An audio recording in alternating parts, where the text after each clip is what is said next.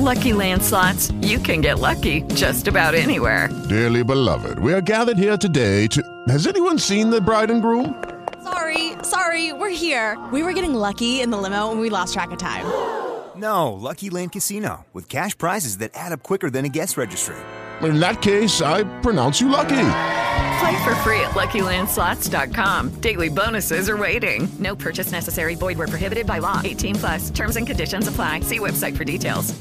Filastrocca del gregario, corridore proletario. Chi ha i campioni di mestiere deve far da cameriere. E sul piatto, senza gloria, serve loro la vittoria. Al traguardo, quando arriva, non ha applausi, non è viva. Col salario che si piglia fa campare la famiglia e da vecchio poi si acquista un negozio da ciclista. O un baretto che più spesso con la macchina per l'espresso. Un benvenuto a tutti gli ascoltatori di West in Giro, lo speciale di Gregari di Lusso dedicato alla corsa rosa. Qui con me Mirko e Foglia, oggi c'è il buon Giuseppe Greco alias Peppons. Eccomi, eccomi Mirko, buonasera a tutti e bentrovati. Oggi è lunedì, di solito il lunedì c'era il giorno di riposo, però da quest'anno hanno cambiato completamente le nostre abitudini, facendoci godere il lunedì e purtroppo facendoci rimpiangere la tappa il martedì. Però ad ogni modo, per fortuna, almeno il lunedì, che di solito è una giornata abbastanza traumatica dopo il weekend, è piena di, di emozioni e di bici. Sì, perché oggi andremo a parlare della decima tappa, partenza dall'Aquila, arrivo a Foligno, 139 km, la più corta di questo Giro d'Italia, ovviamente escludendo il cronometro. Mm, tappa prevalentemente piatta all'apparenza, anche se se vedete la altimetria sembra che ci sono dei rilievi, ma sono di poco conto. E ci siamo spostati dall'Abruzzo in Umbria. Sull'arrivo di Foligno, dove già aveva trionfato sia Nasser Boni nel 2014 che poi Greipel nel 2016, oggi abbiamo visto trionfare un altro grande nome. E che nome? Cosa ci dici di questo Sagan? Eh, finalmente, l'abbiamo detto anche prima, nel, nel dietro le quinte, finalmente abbiamo goduto, dai finalmente abbiamo realmente esultato. Io, meglio, io personalmente ho esultato per la seconda volta dopo ieri, però finalmente abbiamo goduto perché Sagan quando vince così è proprio un bel vedere, uno spettacolo. Mi ha fatto gasare oltremodo, sono sincero, e credo che abbia fatto gasare tutti, e dico tutti, gli amanti del ciclismo. Quindi lunga vita a Peter. Ricordiamo che per lui è la 117esima vittoria da professionista. È la diciottesima nei grandi giri. Ecco, numeri non da tutti. Ha regolato in volata un altro grande della disciplina della velocità, cioè Fernando Gaviria, ex campione del mondo, ricordiamo, sul, dell'Omnium. Terzo Cimolai, quarto Oldani, quindi L'Italia c'è sempre nelle prime posizioni con tanti nomi diversi, questo fa sicuramente piacere. E questa però è la prima tappa dopo nove tappe in cui un italiano non fa secondo posto. Perché c'è questa piccola statistica che volevo riprendere pensando che in un secondo posto anche odierno, ma nelle prime 11 ta- nelle prime 9 tappe, ogni tappa il secondo è stato un italiano partendo da Fini finendo a Ciccone ieri. È una statistica impressionante. Quindi oggi però siamo stati smentiti e il terzo posto per Cimolai. Hai fatto bene a dirlo perché io non me ne ero accorto, nel senso non, non ci avevo sotto mano e per la legge dei grandi numeri prima o poi doveva finire, però sicuramente interessante da sapere. Al quinto posto Vermeer e a sesto De Bon, quindi l'Alpes Phoenix, anche senza avere Merlier, che poi spiegheremo, si è comunque difesa. Sì, sì. Quinto e sesto Sesto. ci sta tutto. De Bond non a caso campione belga, quindi... Sia sulle volate che sugli strappi si difende. Poi settimo Vendrame, ottavo Albanese, nono Viviani che sfortunatamente ha perso la ruota giusta. Che tira sempre, come da ultimo uomo e per concludere la top 10, decimo Molano che anche oggi ha dovuto da ridire col suo compagno sia di nazionalità che di squadra Gaviria. Molano ha tirato la volata a Saga. Sì, cioè... O magari, magari vuole cambiare squadra con Saga. Forse, oppure magari vuole dire a Sagan vieni, vieni alla UAE che ti faccio divertire. Quindi, tolto questo, però è stato, diciamo, non mi aspettavo che Gaviria onestamente perdesse le sue ruote. Questo devo essere sincero. Gaviria è stato poco lesto a mettersi dietro Sagan, doveva mettersi dietro Molano. Guarda, condivido con te perché questa volta Molano ha preso all'interno la curva, quindi aveva protetto tutto il lato destro e, ed era praticamente un, come un lancio verso il traguardo da parte di Juan Sebastian Molano per Gaviria.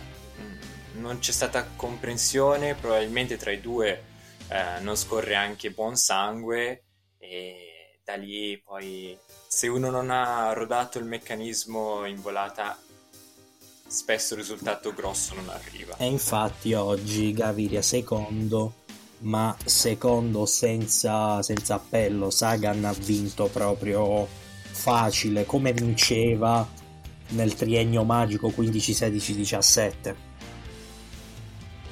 Mamma mia, che emozioni, eh. che ricordi che mi hai fatto eh. venire in mente. allora, quando si parla di Sagan è così è sempre così, quindi lunga vita abbiamo ripetuto e lo ripetiamo per sempre.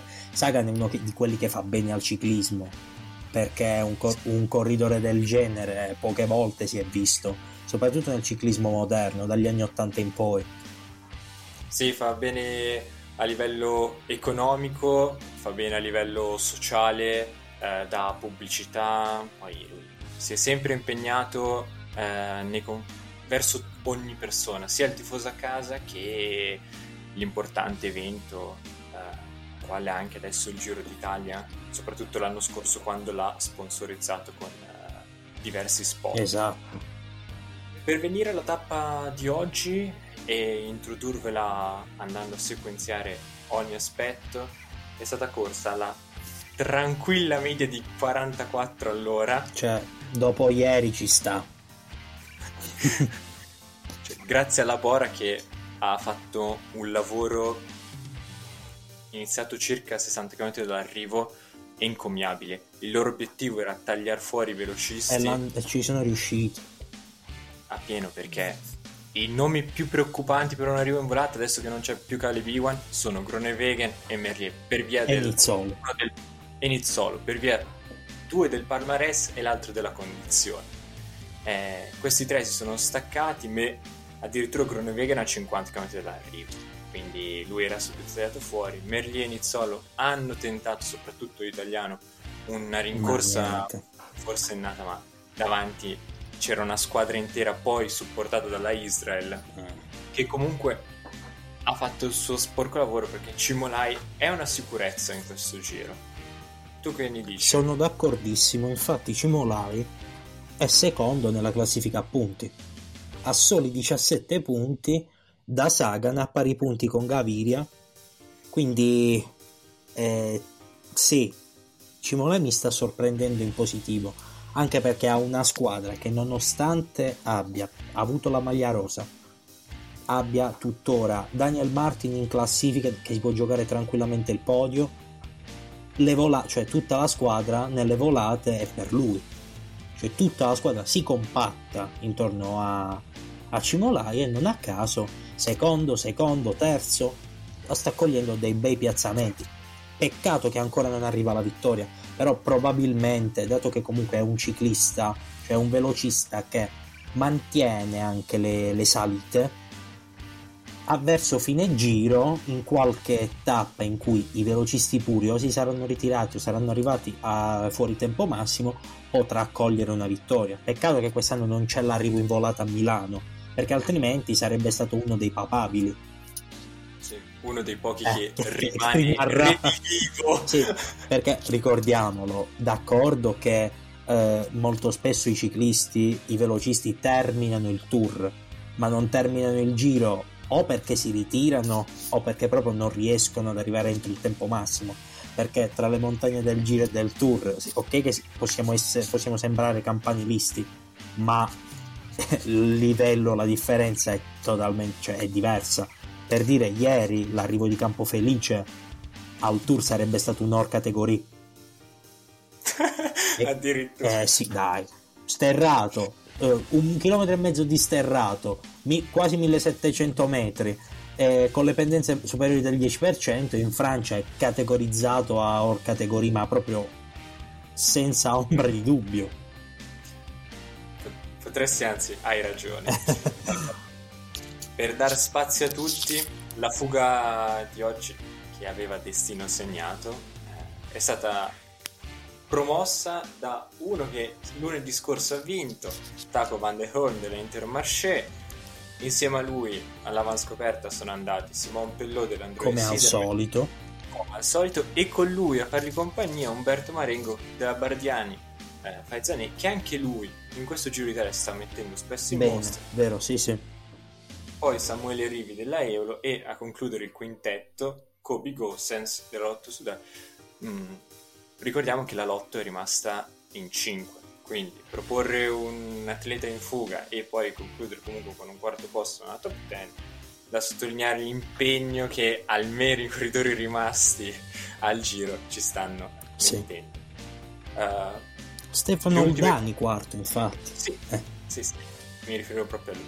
Per eh, concludere, diciamo, la tappa odierna c'è stato solo un GPM di quarta categoria, quindi non abbiamo movimenti, diciamo, degni di nota in classifica per la maglia azzurra, quindi rimane il Bouchard comodamente eh, a vestirla. Eh, comodamente non tanto, attenzione che domani...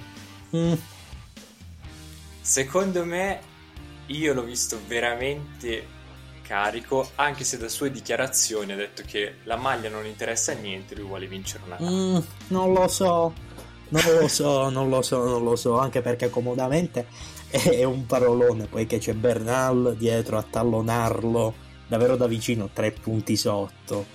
E ricordiamo che nell'ultima settimana ci sono solo prima categoria. Quindi, Sì, infatti. Quella di adesso è la categoria per i deboli di Eh. cuore. Quindi attenzione che il piccolo ci regala tre maglie quest'anno, attenzione. Qua la- l'abbiamo toccata Eh piano, vabbè, eh. bisogna sentenziare, soprattutto dopo ieri. Infatti ieri ho da- non ho dato il giusto risalto perché non ero io in trasmissione, ma se ci fossi stato io sarebbe stata una puntata epica. non perché sono meglio dei miei colleghi, anzi, ma perché Bernal è una cosa che ho dentro da, da quando è junior, quindi... L'altro momento topico della puntata è stato lo sprint di bonificazione posto a una ventina di chilometri dal traguardo, dove a conquistarlo è stato Narvaez. Narvaez.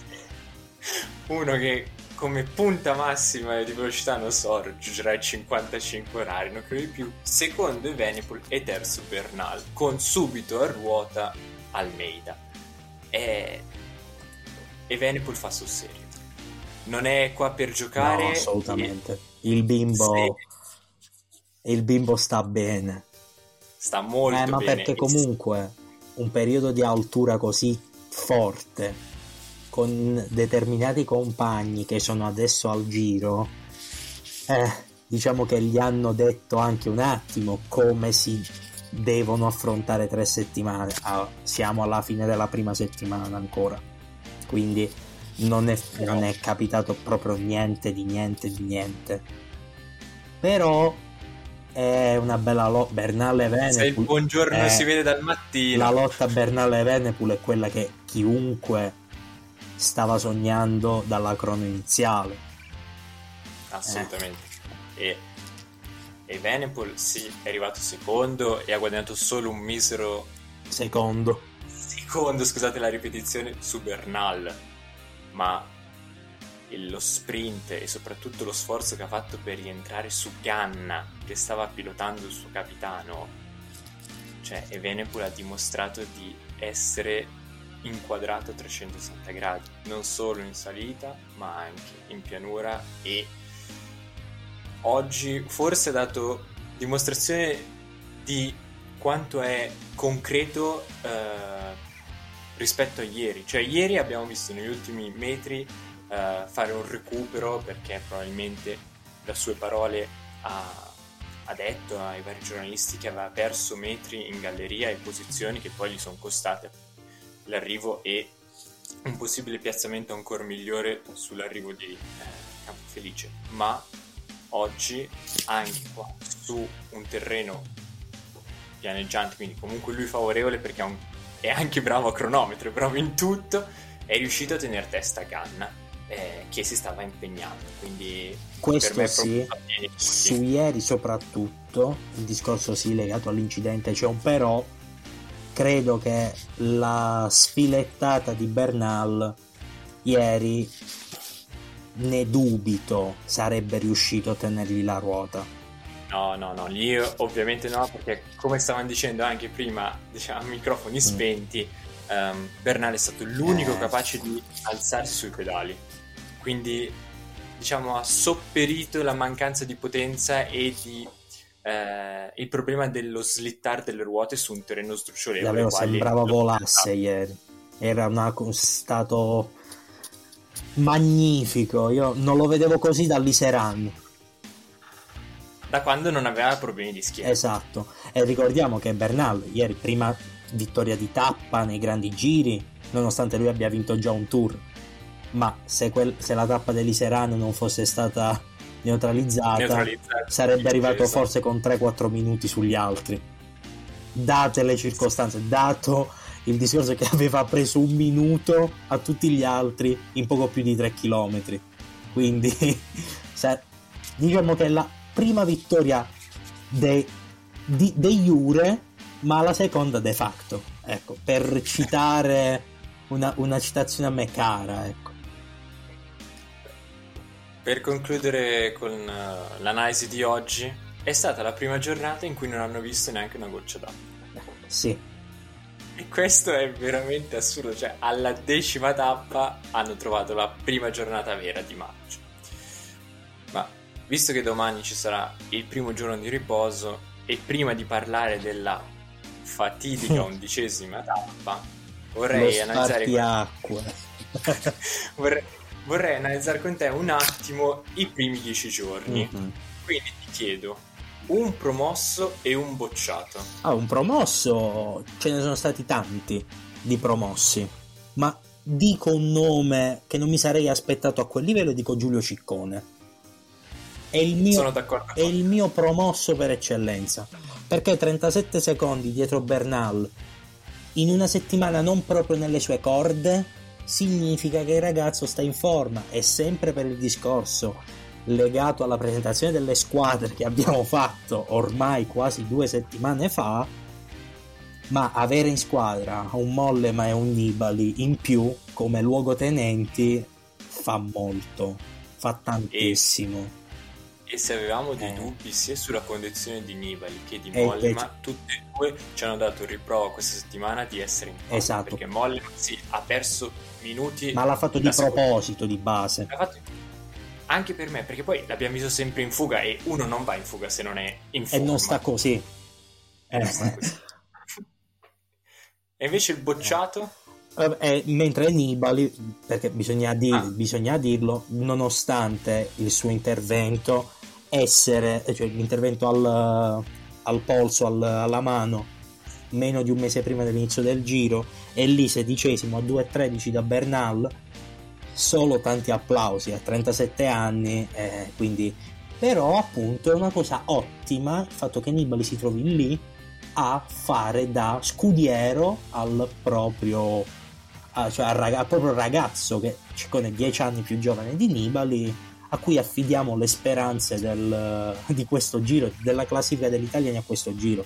Insieme vabbè, dai vari Dani, eh, Damiano Caruso, Davide Formolo, però il promosso in, per eccellenza è Giulio Ciccone, il bocciato è ahimè è Joao Almeida. Ah, io mi aspettavo altra gente, eh, devo sì? essere sincero. Sì, perché Joao Almeida, mm. poi dopo ti faccio sì. concludere eh, il tuo pensiero Secondo me ha avuto veramente una giornata strana. Esatto. Allora, bocciato proprio per quello. Ah, Eh, ok. ah, l'anno scorso ha tenuto per 15 giorni la maglia. È arrivato ad un amen dal podio, tenendo benissimo anche sullo Stelvio. Una salita non proprio nelle sue caratteristiche, ma soprattutto anche in una giornata non proprio soleggiata. Il fatto che sulla prima vera salita lui abbia perso tutto quel tempo, eh, anche per una giornata di pioggia, fa sì, cioè l'ha portato ad essere attualmente 23esimo in gen- nella generale, quando lui stare tra- poteva stare tranquillamente nei primi 10 in un minuto ad un minuto da Bernal al massimo. Quindi per me il bocciato è Joao Almeida, purtroppo perché è un corridore che a me fa è un corridore che a me piace molto. Però proprio perché mi piace, proprio perché ho molte aspettative su di lui, lo reputo il bocciato della- dei primi dieci giorni.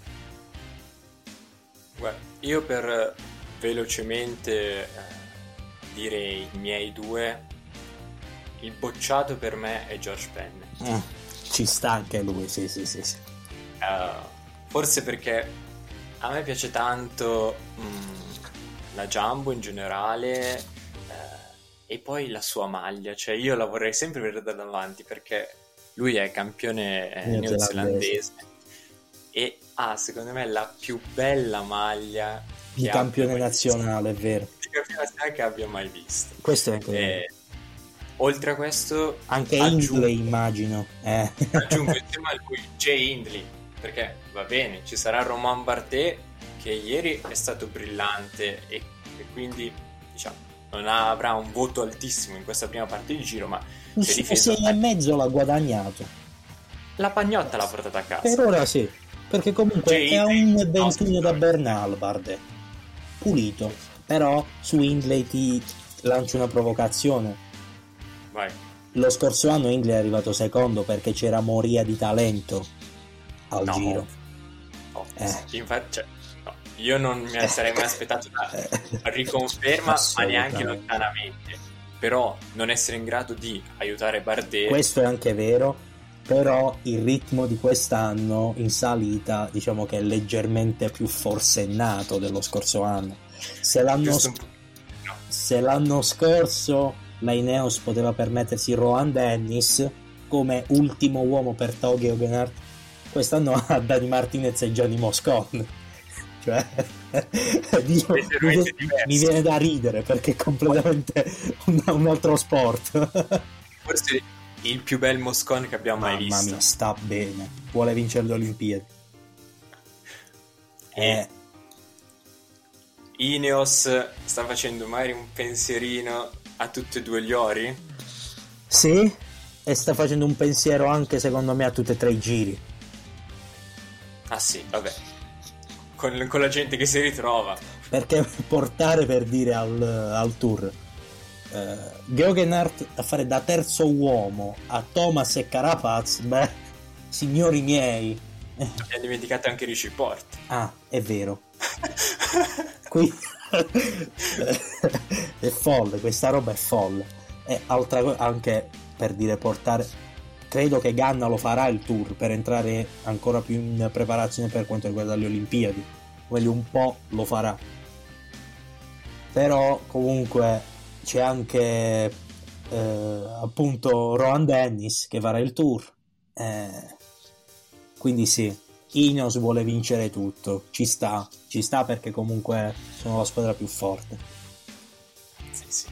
E invece per i promossi, oltre a diciamo l'Italia in generale, perché per me si è comportata benissimo, Ganna in primis, ma poi De Marchi, Caruso, Ciccone abbiamo già nominati, anche Attila Walter. eh, questa nuova questo nuovo astro nascente perché ovviamente c'era moria di talenti sotto i 25 anni è arrivato un altro che non fa mai male Sì, infatti, come dire, i nati dal 96 in poi sono forse la peggiore generazione di ciclisti che abbiamo mai visto sulle strade. La peggiore per loro, perché è la migliore per noi da casa. è vero, è vero, no ragazzi, qualcosa di folle. E poi quest'anno anche al, al giro i primi tre della generale sono anche i primi tre della classifica giovani. Eh, Bernale, Venepul, Vlasov, anche Vlasov è uno dei promossi di, queste, di questi primi dieci giorni io non me lo sarei mai aspettato lì a lottare proprio per la vittoria. Quindi eh, ci sono più promossi che bocciati. Questo è vero, però io sui russi vado sempre cauto. Anch'io, sì, sì, sì, senza dubbio. Perché le discese delle Alpi... Vediamo se so, Vlasov meglio sarà Zakarin. Sì. Comunque, a proposito di russi, eh, non, non- non- non voglio andare proprio lontano con le discese delle Alpi. Voglio andare proprio a dopodomani. Sì. Ecco. Dopodomani, Eh. diciamo, torna il ciclismo storico. Mm. Quello che ieri abbiamo assaggiato, poi oggi ci è stato riproposto con un passaggio a livello che ha, diciamo, ancor più tagliato le gambe alla fuga. E quindi vi proponiamo per mercoledì una bellissima Perugia Montalcino di 162 km, 2300 metri di dislivello e però sul Garibaldi è segnata come difficoltà 4 su 5. Ma come? E il perché negli ultimi poco più che 90 km Negli ultimi 70, negli ultimi sono 70 ce ne sono 35. 35.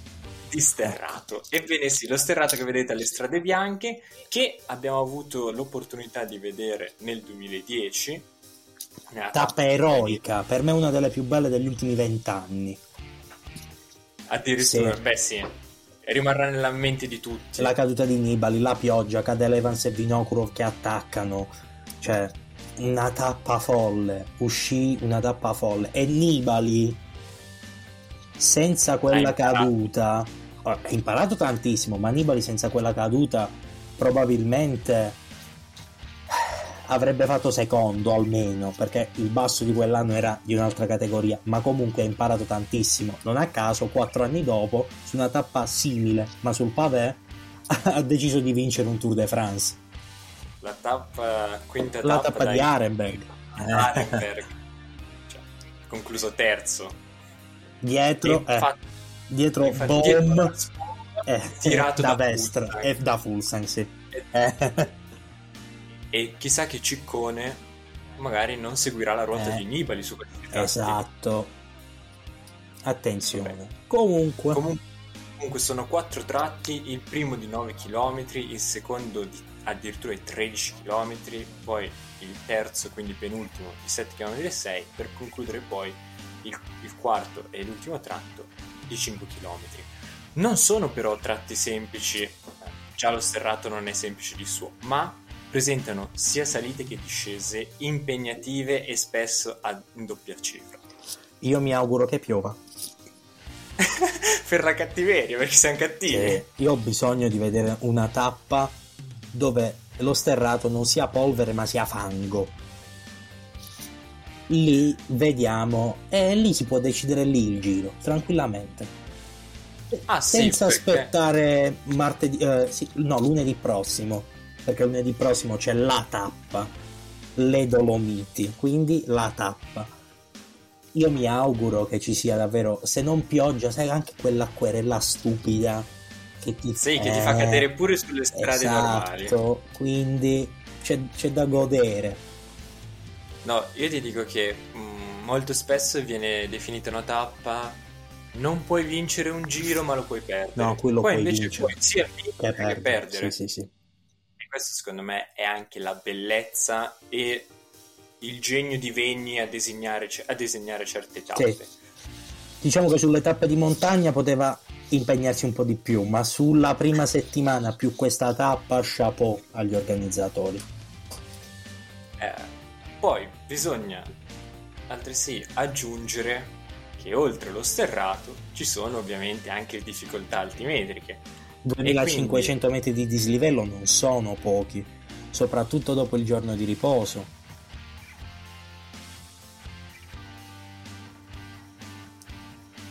Quindi questo punto legato al giorno di riposo con difficoltà altimetrica qualcuno potrebbe pagarlo.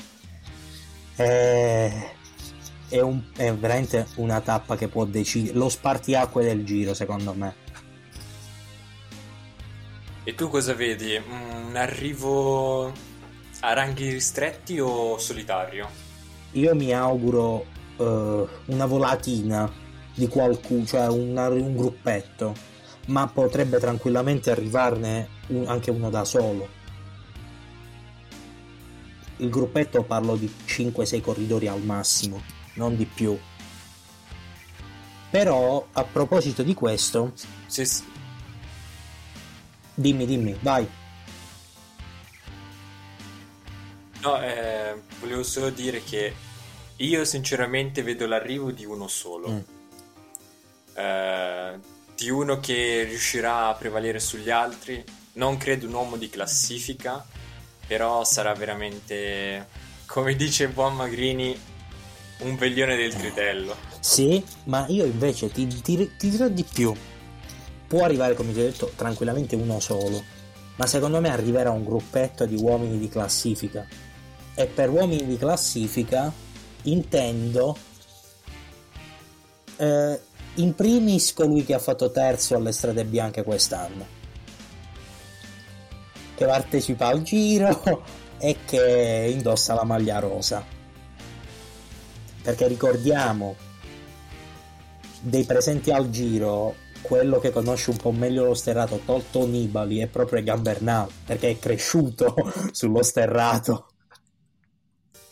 E qua ri- un'altra volta la riprova del progetto che c'è dietro a Ineos, della gestione dei ragazzi.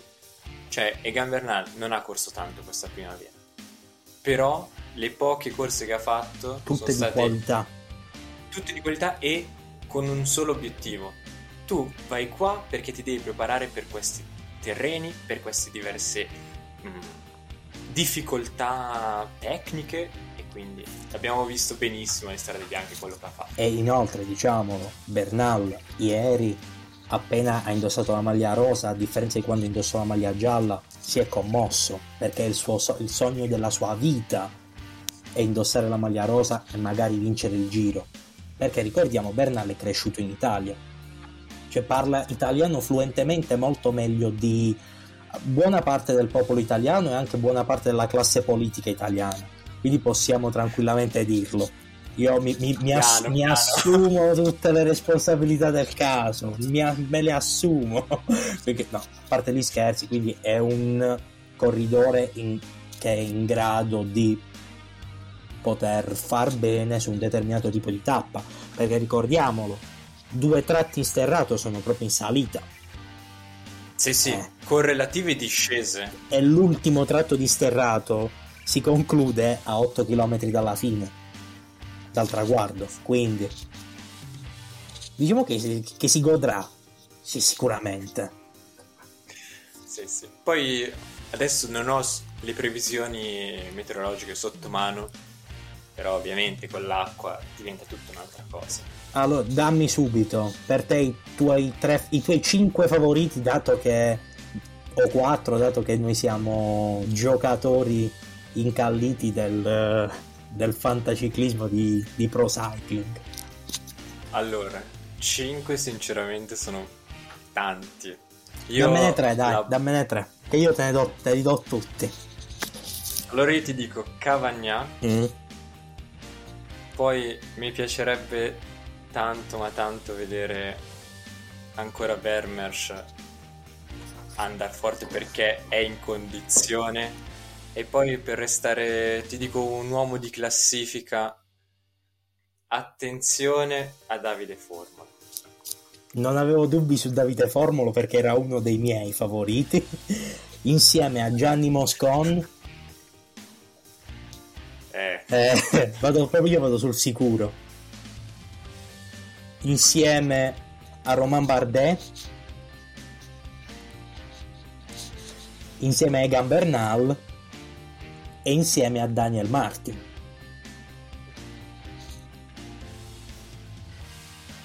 guarda Bardet secondo me hai puntato il dito giusto perché è bravissimo a guidare la bicicletta Esatto. E L'abbiamo le discesine. discesa. Sì, sì, sì, sì. Attenzione a Romain Bardet, attenzione Oh. a Daniel Martin. Perché Daniel Martin è l'altro che non lo smuovi. È sempre lì a lottare, sempre. Siamo arrivati in conclusione. allora, l'appetito viene mangiando, quindi aspettateci dopo domani per l'analisi della tappa. E soprattutto, Però... ti blocco, proprio ultima cosa che Vai, mi sono vai. dimenticato di dire, 162 km, come hai detto giustamente tu, tappa molto breve, quindi tappa molto esplosiva. Secondo me la Sì. percorreranno ad una media abbastanza elevata, poiché c'è questo discorso del giorno, del giorno di riposo e il giorno ri- di riposo può tranquillamente mandare in difficoltà qualcuno su tutti, secondo me, quello che potrà andare più in difficoltà paradossalmente è proprio Remco e Venepol.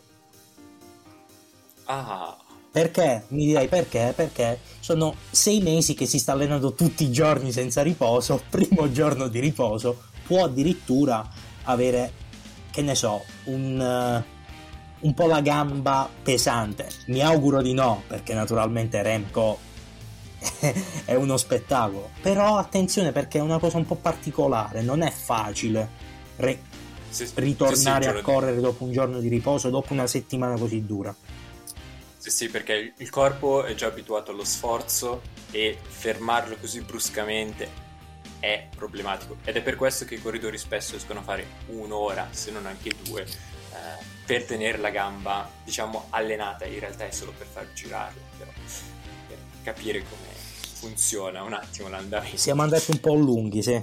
Siamo andati un po' lunghi stasera, ma ci perdonerete. Innanzitutto vi do l'appuntamento perché a, doma- a domani, perché anche se è giorno di riposo, vi proporremo un qualcosa di speciale. Ci che- saremo ancora noi due, quindi... Abituatevi. e poi continueremo con le analisi delle tappe da mercoledì. Quindi per eh, oggi direi che è tutto. Da Mirko e Foglia. e Vito Giuseppe. Greco. Ciao a tutti.